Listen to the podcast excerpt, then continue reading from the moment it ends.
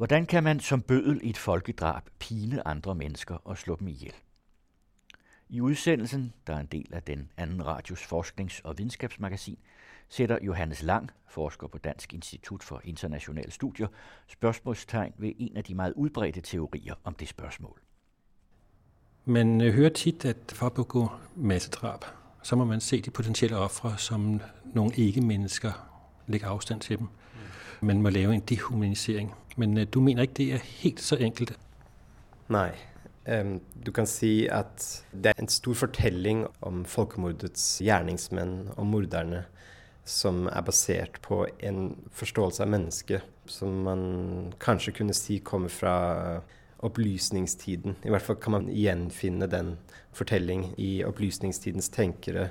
Ideen om at mennesket er et sympatisk vesen i bunn og grunn.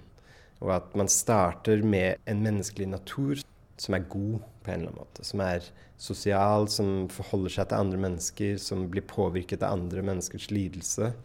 Som reagerer eh, på andre menneskers lidelse med sympati, med medlidenhet. Og på en måte som gjør vondt på mennesket.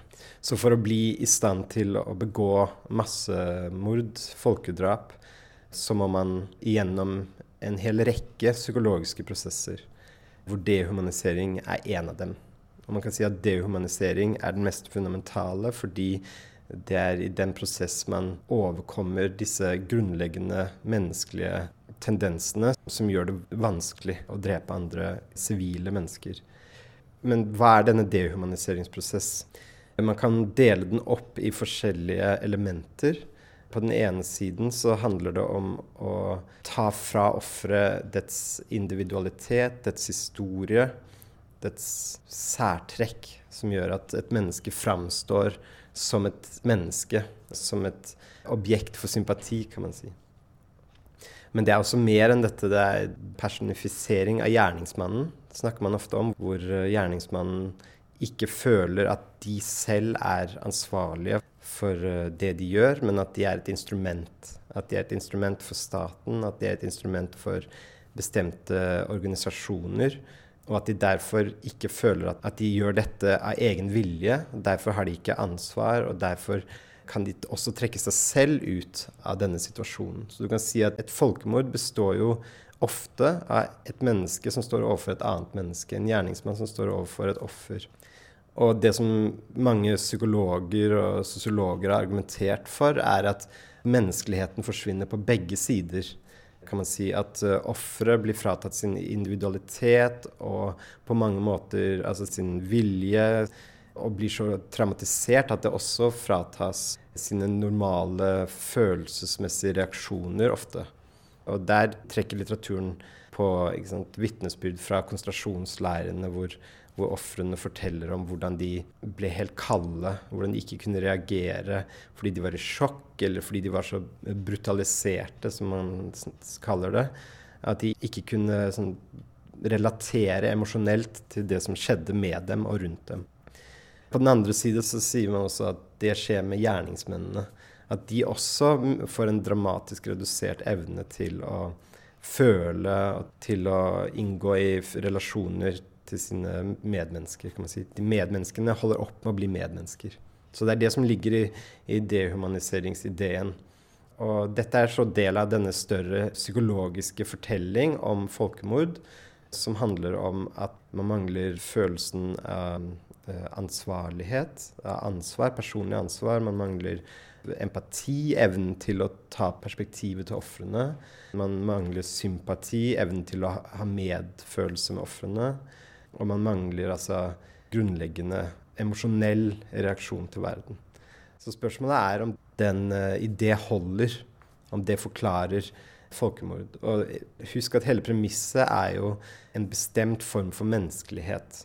Det sympatiske mennesket som vi har fra opplysningstiden. Denne idé var jo et stort brudd med uh, mye av den tenkning man hadde fra kristendommen, f.eks eller fra tidligere politiske tenkere som Thomas Hobbes eller fra Machiavelli.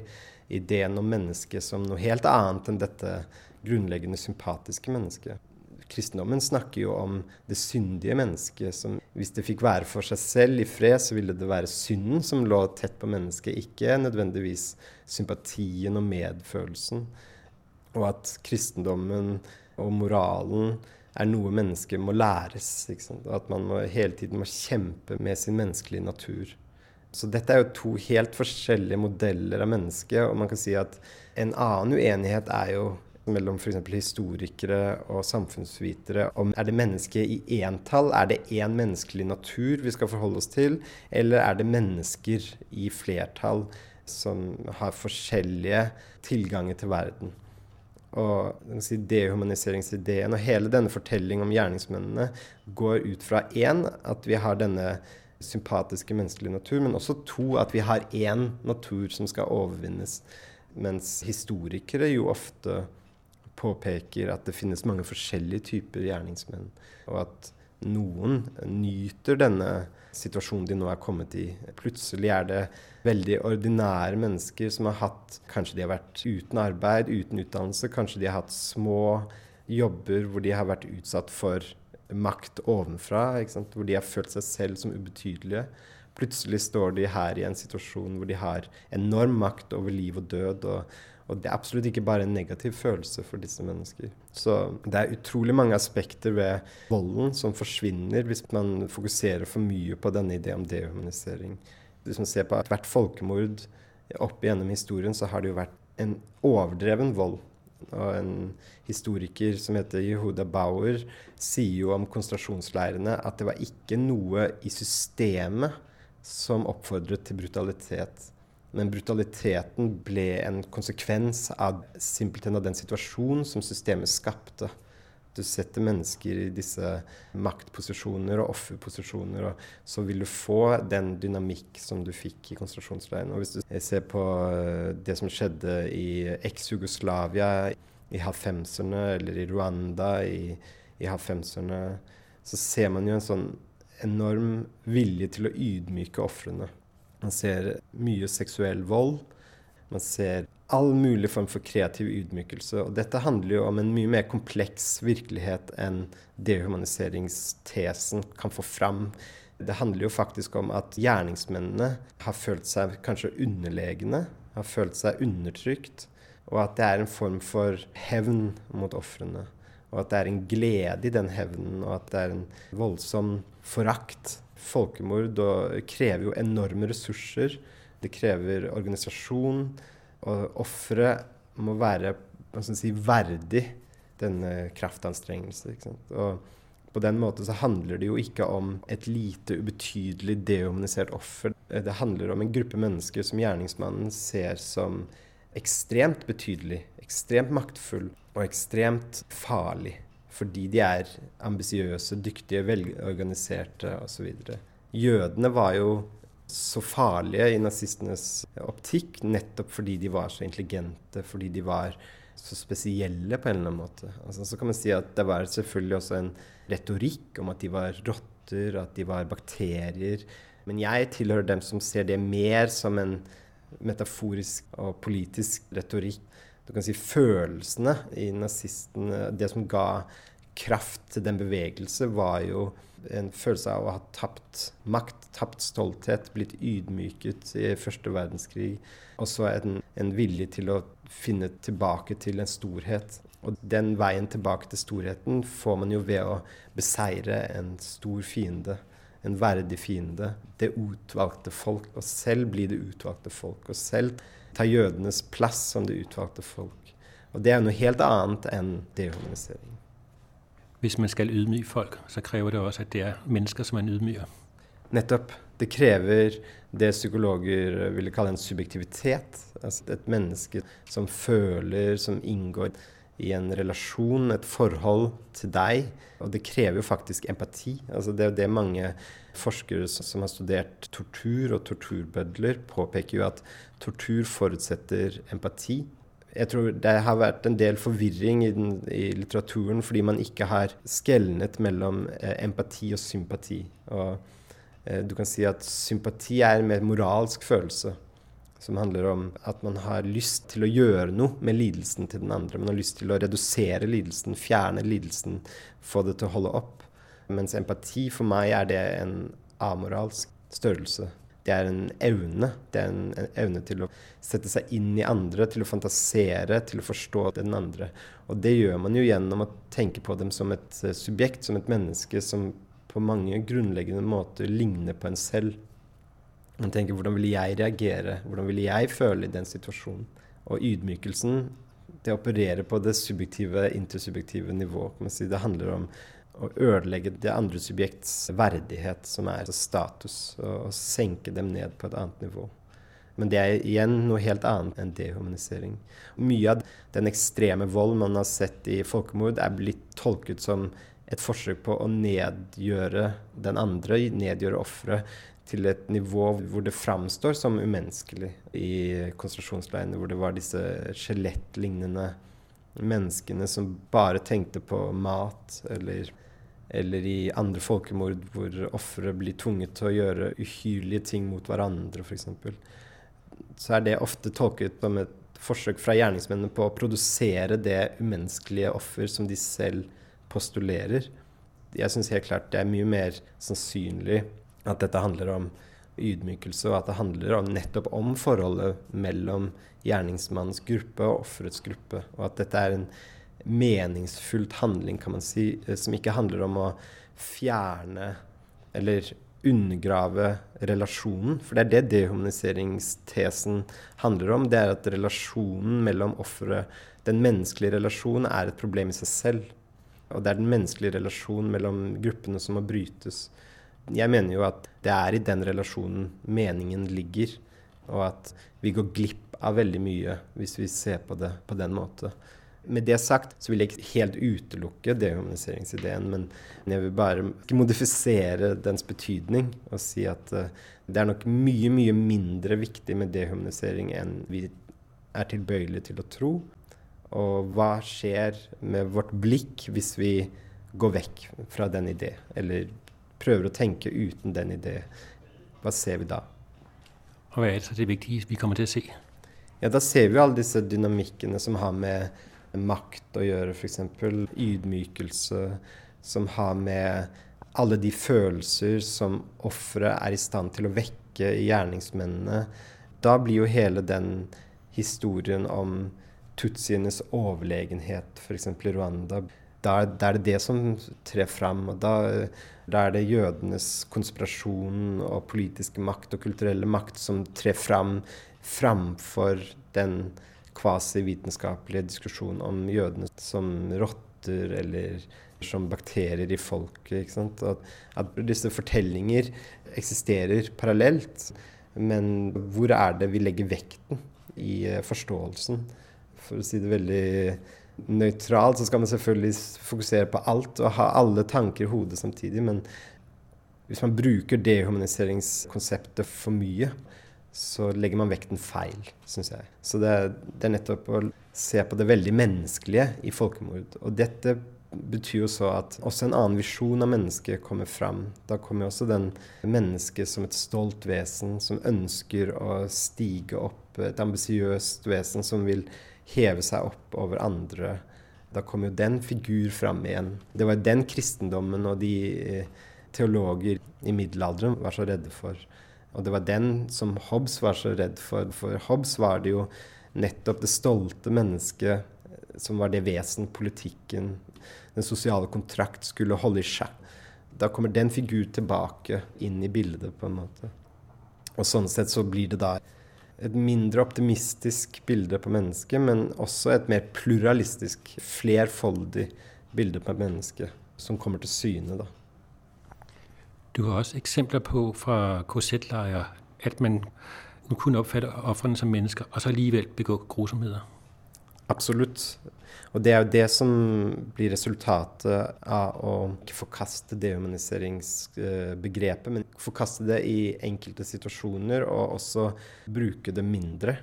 Legge mindre vekt på det. Så kommer jo nettopp de situasjonene fram hvor man ser at gjerningsmennene, vaktene i korsettleirene f.eks., som du sier, kunne ha relasjoner til ofrene.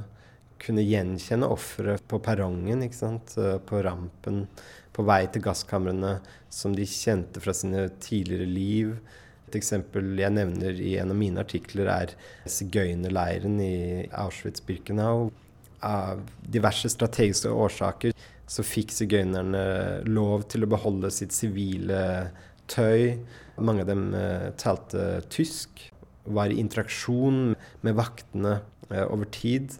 Og de hadde var teaterstykker for SS-vaktene hvor sigøynerbarn opptrådte og spilte musikk og sang. Og, så bare noen aftener senere så ble de så sendt i gasskamrene av de samme vakter. Så det er en sånn dobbelthet. Og den ser vi igjen og igjen og igjen i folkemord. At, at det er ikke så enkelt. At de ikke var mennesker. Kan kanskje si at selve kategorien menneske hadde mistet sin moralske kraft. For det er også noe vi har fra opplysningstiden, at menneske, ideen om at, at mennesker er like, at mennesker er like mye verdt, at mennesker er grunnlag for en moral og en etikk. Selve den grunnidé forkastes av gjerningsmennene. Og i det øyeblikk de forkaster den, altså hele rasetenkningen er jo en forkastelse av den. Det er å sette et hierarki inn i menneskeheten og, og differensiere konseptet om menneske. Vi lever jo i en kultur hvor menneskeverdet er absolutt, på en måte. Selv om det kanskje ikke er det til den grad vi bilder oss inn at det er, som vi f.eks. ser nå. Når det synker båter på Middelhavet f.eks., så blir jo vår medmenneskelighet satt i spill og, og, utfordret. Vi har i hvert fall en idé om at uh, mennesket er en absolutt størrelse. Og det forkastet jo helt eksplisitt nazistene. Og i det øyeblikk de går bort fra den idé, så virker det også underlig å skulle operere med en sånn idé i den teoretiske uh, forståelse av gjerningsmennene.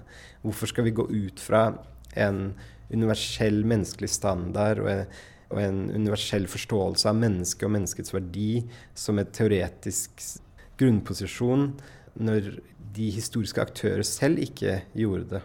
Så det er også et argument mot dehumaniseringstesen. At gjerningsmennene opererte med andre konsepter om moral og om det menneskelige. Vi må sette oss inn i den meningsstruktur framfor å tre vår egen over dem. Hva er det man kan bruke sosialpsykologien til i forbindelse med folkedrap? Sosialpsykologi befinner seg i dette spenningsfeltet mellom psykologi og sosiologi mellom individet og individets psykologi og sosiale prosesser og institusjonelle strukturer eh, osv. Eh, sosialpsykologien er mest interessert i, er hvordan den sosiale situasjonen påvirker den individuelle psykologi. Man har utrolig mange ulike tilnærminger til det spørsmålet. Noen fokuserer mer på individet og individets sånn, kognitive prosesser, mens andre mer radikale, situasjonistiske sosialpsykologer fokuserer på de sosiale dynamikker og sier at de individuelle aspekter er mindre viktige. De er underordnede. At det er situasjonen som best forutsier hvordan et menneske vil eh, agere og handle i en situasjon. Det er de normer, de verdier, de regler Eh, de roller som trer fram i en bestemt situasjon, som blir relevant i en bestemt situasjon, som best forutsier hvordan individet handler. Så det vil si at uh, ideer f.eks. om personlighet blir tvilsomme. Ideen om et selv blir tvilsomt. For dette handler om personlighet, og selv handler om kontinuitet fra situasjon til situasjon mange av de fundamentale diskusjonene innenfor sosialpsykologien er jo hvor radikale skal vi være? Skal man oppløse alt i det sosiale, eller skal man holde fast i at det er et individ, en agent, som er viktig? Og den spenning ser man jo i de fleste sosialpsykologiske eksperimenter. For eksperimentet er sosialpsykologiens primære metode. Og det går jo på å sette et individ i en situasjon hvor det blir bedt om å gjøre bestemte ting som ofte er i strid med det man skulle forvente var normal eh, handling. Så, så, du kan si mye av sosialpsykologiens forskning går ut på å utfordre individet. Sette de situasjoner hvor de må handle og se hva skjer. Og det mest berømte eksperimentet er jo selvfølgelig Stanley Milgrams uh, lydighetseksperiment. Som gikk ut på å sette helt alminnelige amerikanere i en situasjon hvor de ble bedt om å gi elektriske støt til et annet menneske for å utforske effekten av fysisk straff på innlæringsprosesser. Det var det disse menneskene ble fortalt. Det var her er dere med i et eksperiment om læring og effekten av straff på læring. Og så skulle man gi elektriske støt for hver feil eleven gjorde. Og eleven var en skuespiller, men det visste ikke det mennesket som inngikk i eksperimentet, som var det virkelige subjekt for eksperimentet. Og så fant jo Milgram da at 100% absolutt alle var villige til å gå med på det premiss. I standardoppsetningen av eksperimentet så gikk 55 hele veien til potensielt dødelige elektriske støt. Og for Milgram var jo dette en stor uh, overraskelse. Han hadde ikke ventet at så mange mennesker ville gå så langt. Han tenkte at USA, Amerika, er en individualistisk kultur. De vil stille spørsmålstegn. De vil bryte uh, med eksperimentet. Når offeret begynner å skrike og, og si 'det gjør, de gjør vondt, slipp meg ut. Uh, og det gjør de relativt tidlig i prosessen. Så mange sosialpsykologer peker jo her på at se, alle sier ja til å gi elektriske støt. Og så er neste punkt så at i det øyeblikk man har sagt ja, så har man gått med på situasjonen. Og så er man bundet av de konvensjoner som ligger i den situasjonen. Og det er jo at dette er et vitenskapelig eksperiment som foregikk ved Yale University, et prestisjetungt amerikansk universitet dette er viktig forskning. Dette er Jeg vil ødelegge denne forskning ved å trekke meg ut. Så det er alle disse normer om vitenskap og om vitenskapens verdi. Og også høflighet. Jeg har sagt jeg skal gjøre dette. Og det kan også være så banalt som at man syns det er flaut, pinlig, å trekke seg ut. Alle disse, Det er typiske eksempler på sosialpsykologiske prosesser og mekanismer hvor et menneske blir bundet til en prosess som det kanskje selv ikke ønsker å være del av, men det blir vanskeligere og vanskeligere å bryte ut av den. Og selvfølgelig i en historisk kontekst så blir man jo også innleiret mer og mer og mer i en gruppe. Man blir også bundet av sine handlinger. F.eks. i det øyeblikk du har drept et menneske, så er du jo på en måte fanget i det. Hvis du ikke lenger tror på det, så må du jo leve med det du har gjort. Hvis ofrene på et senere tidspunkt skulle komme tilbake til makten, så er du i livsfare. Så det, du blir også bundet inn i en veldig ond sirkel, ond prosess, hvor du blir sånn drevet lenger og lenger inn i, i det vi vil kalle ondskapen. Så sosialpsykologien er opptatt av dette feltet, og hva den kan si om folkemord, er jo mange, mange ting. Og den sier jo noe om lydighet og konformitet, som jeg har sagt litt om nå, med Milgram-eksperimentet. Et annet eksperiment som Ash-eksperimentet, hvor man kunne få individer til å gi feil svar på veldig enkle oppgaver fordi de var i en gruppe hvor alle andre ga feil svar. Så det er sånn, igjen en sånn press, gruppepress, på at uh, man vil ikke skille seg ut. Det er jo det mye av den forskningen som er blitt anvendt på folkemord, har handlet om å ikke ville skille seg ut, ikke bryte med gruppen. Men samtidig skal man si at sosialpsykologien den gir både et bilde av det sosiale som det farlige, det som ødelegger det moralske individ, som gjør at individet ikke blir i stand til å ta et moralsk valg, til å gjøre det riktige. Mye av denne forskningen handler om det, altså hvordan gruppen er en moralsk fare men en stor tradisjon innenfor sosialpsykologien som kalles sosial identitetsteori, handler også om gruppen som fundamentet for moralsk handling, og at det faktisk er det kollektive individet finner moralsk og politisk kraft.